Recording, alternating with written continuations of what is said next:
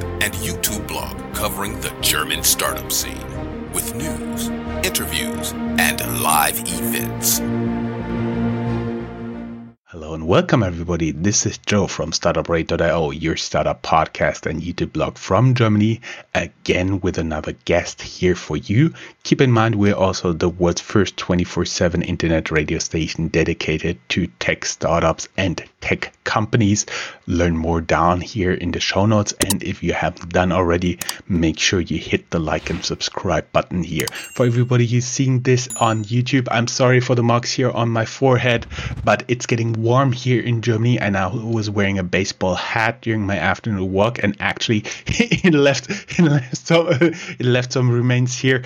But nonetheless, I do have Alessandro here with me. Hey, how you doing? Hello, I'm good. Doing, uh, I'm doing good. How are you doing? I'm doing great. Thank you. It's a pleasure to have you here because you are actually the head of security at Bitwala, um, a Berlin based challenger bank that offers swaps between fiat currency and cryptocurrencies, right?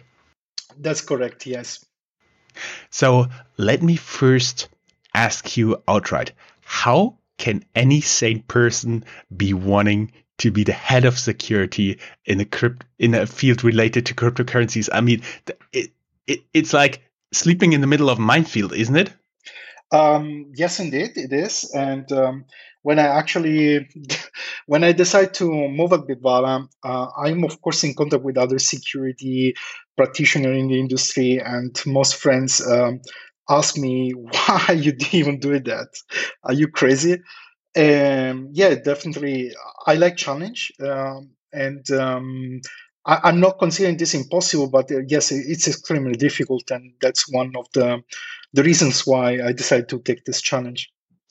Ah, I see. So you like challenges. Can you tell us a little bit about what like basics to understand in cryptocurrencies? Because for many people, it's like normal currencies. You have them on your bank account, and if you don't grant anyone access to your bank account, everything's totally fine.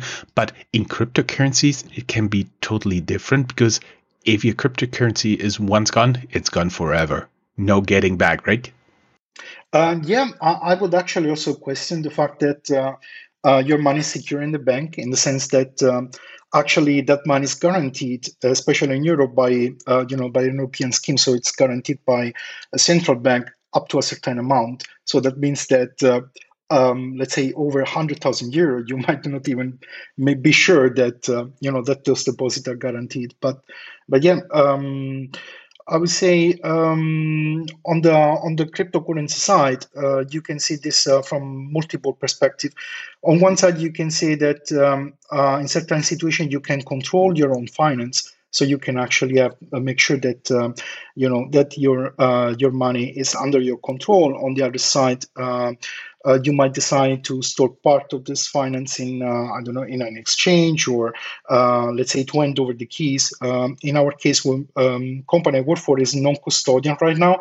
That means that uh, the customer keep to um, can keep the the secrets to to move the uh, their assets. Um, one of the downside of this is that, of course, you need to to make sure that those keys are stored in a safe place. And in case you lose them, uh, you won't be able to ask, for example, Bitwala to recover these funds. Um, so you will have to make sure that you uh, you actually manage this correctly and that uh, you can actually um, own, let's say, um, all the information that are necessary to to move these funds. So basically, l- let us get some tips how to keep your keys safe because I do believe if you display them in your uh, in your living room, it's not most likely the most safe place, right? And you have to make sure uh, that you never ever like really lose it because that would be the problem. Then you can also not recover uh, your cryptocurrencies, right? Absolutely and um, mm, so th- there are there are several ways to do it, and it also, of course, depends on uh, um, on the risk. Let's say security people they like to talk about risk, um, and, and, that's something that every person should say. So uh, I, mm, for example, I, I, mm, I will not tell you there is one single solution for everybody. Um, it depends on the amount of money. You might decide, for example, to mm, so imagine, for example, that you have um, one uh, the equivalent of one million dollar in Bitcoin and you you probably don't need to spend one million dollar every day right? So you don't need that kind of liquidity in your pocket. So it probably makes sense not to have that with you at every time you know and not to have the seed in a place or let's say the secret in a place where it can be recovered by people who might know that you have so much money or that they might want to to get this information from you. So th- this is one first step. Um, so also what we call operational security. If you do have a good uh, amount, a big amount of liquidity, you should probably make sure that uh, that the least number of people know about that, because um, um, there might be a situation in which uh, you might be actually forced to hand over this. Uh, uh, the seeds or keys, or even uh, if not handing over to to do a transaction, just because somebody might try to actually um, um, get hold of your funds. Um, personally speaking, I think, uh, let's say, technically speaking, I, I, consider that one of the best way to um, to keep these funds is to save them on a wallet that you manage, for which you only have the secret keys. And um, the best possible way is, uh, for example, a paper wallet. Yeah, a paper wallet still stored in a say in a in a place where that you can trust, or maybe even uh, shared among people that you trust. Let's say um, imagine having a seed that you split among the people that you trust that they don't even have to know um, about the existence of each other. So you could split your secret in three and give it to your mother for example or your sister or your wife and um, uh, and make sure that uh, they hold the copy for you. Um, this is the most paranoid version of it Yeah, I, I really like this. In cryptocurrencies, you have to have the highest level of uh, of um, paranoia, right? That's that's the thing. Um, basically, but when you're talking about like um, paper backups, like keys, uh, keywords, and stuff like this, you should have it on paper. Yes, of course, but not stored in just one place. You do a handful of photocopies and spread it between different locations because if your host burns down, your money is also gone, right? Absolutely. And it also depends on the amount of money. So let's say in the moment in which, imagine you're Elon Musk, and uh, in this case, uh, I don't know, um, you have the, this two two billion or one and a half billion that he invests in cryptocurrency. You know, uh, imagine he has a seed in his pockets. I mean, I don't think so. I would recommend the case to probably even consider custody solution. There are service providers where it might become worth uh, actually handing over the seeds. Uh, I don't know to a specialized company, um, but but yeah, it's um, it, it's a nice challenge and I would say for small investors, the, one of the most appropriate way is to store the vast majority of funds, uh, for example, like like we just said, on paper, and then maybe if they want to have some liquidity because they want to use it for whatever reason, they might consider uh, putting part of it in uh, in wallets that they can carry on. Yeah, for like example, like uh, a Bitwala or a, a custody solution or um, another hardware wallet. Mm-hmm. I see. Um, j- just to stay a little bit on the fancy side, would you would you recommend for Elon Musk how he stores his cryptocurrencies? Because first, I would say he should split it up in multiple accounts and keep them safe in different ways and in different places. Would that be a good approach? Um, I mean, I will go also a little bit further for that amount of money, but yes, that will definitely be a good approach.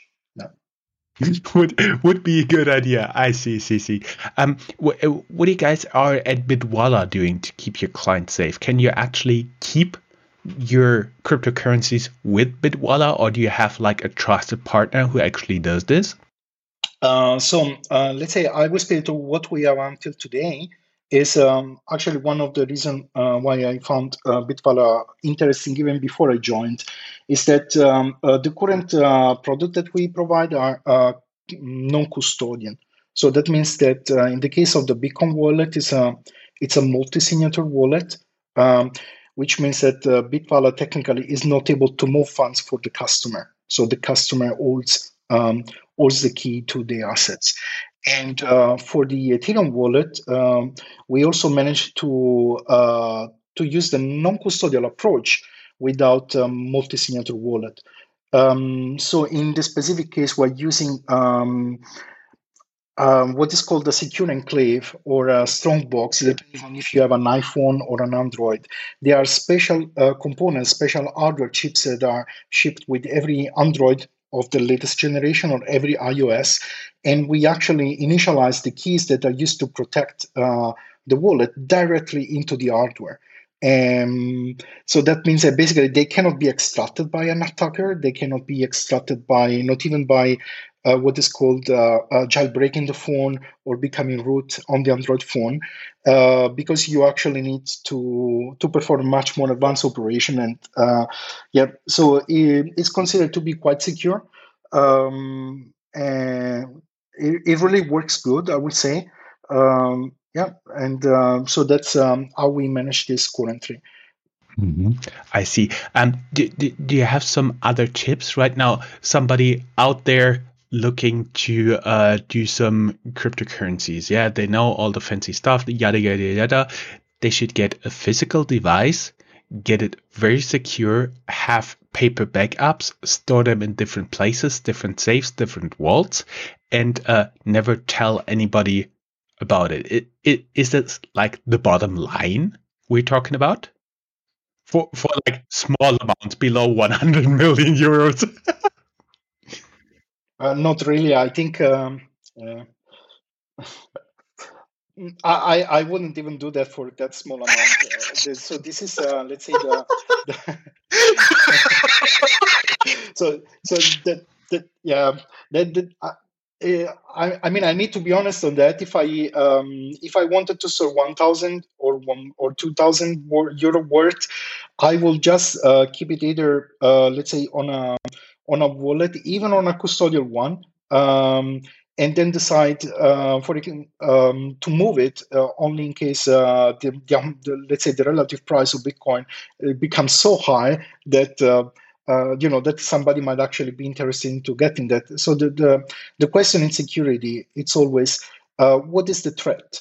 So you let's say you have 1,000 euro in, in the pocket. Is there actually a potential threat that might cause you to lose this uh, this amount of money? And um, a private person in Germany that, uh, let's say, opens um, an account on an exchange or on Bitwala, uh, for, in my opinion, for uh, an amount of a few thousand euro, probably it's not really at risk of uh, somebody um, you know uh, trying to get into um, into his custodial or non-custodial wallet. Um, if the amount of money becomes higher and the lifestyle starts changing, then probably um, yeah probably I will consider a non-custodial solution only or paper wallet or like we said the paranoid scenario we had before but f- for small amount I absolutely um, don't recommend it on on on a risk basis. Yeah. So if you let's say start uh, investing 200 euro tomorrow and telling all your friends, "Hey, I bought 200 euro in Ethereum," and um, after a while you might expect this 200 euro to be worth uh, uh, 2,000. And this people, or this um, maybe on the street, or let's say people that uh, are not actually uh, are just, uh, you say in German, Bekannte, so people acquaintances yes acquainted uh, might you know might tell to somebody else and the someone else what might actually uh, target you yeah? But it's a it's a very unlikely scenario. I mean uh, i know of very few cases where this happened and uh, yeah so the you know there is basically always a, a difference between between the paranoid use case and the actual possibility that this might happen to you yeah at least since my interview with a um, with a Munich-based startup Tangany, who actually provides those custody solutions for other people. I know you're always on the safe side if you're in cryptocurrencies, at least a little bit paranoid. yes, you have to be. I mean, uh, on, honestly, I recommend always to be a little bit paranoid. Um, even outside of the cryptocurrency, for example, when it's up to personal data, let's say, you know, when uh, you're opening accounts on the internet and you're sharing information about you. This might also involve um, your financial profile or information about whether or not you're trading with cryptocurrency. So uh, then, you know, this company might then resell this information, and then the, uh, it, it's uh, it's always good to be a little bit paranoid. Ah, I see. Uh, that is really good to know. Um, thank you very much for those tips for everybody who'd like to learn more. Down here in the show notes, there will be a link to the Bitwala blog, and I do assume you guys also do have some tips on hands there, right? Uh, yes, uh, we do provide information about, uh, for example, how to customers can protect from phishing, uh, or a customer can uh, protect from certain type of uh, fraud that we see in the industry. I think we're going to publish a new blog entry this week, which is related to remote screen sharing fraud.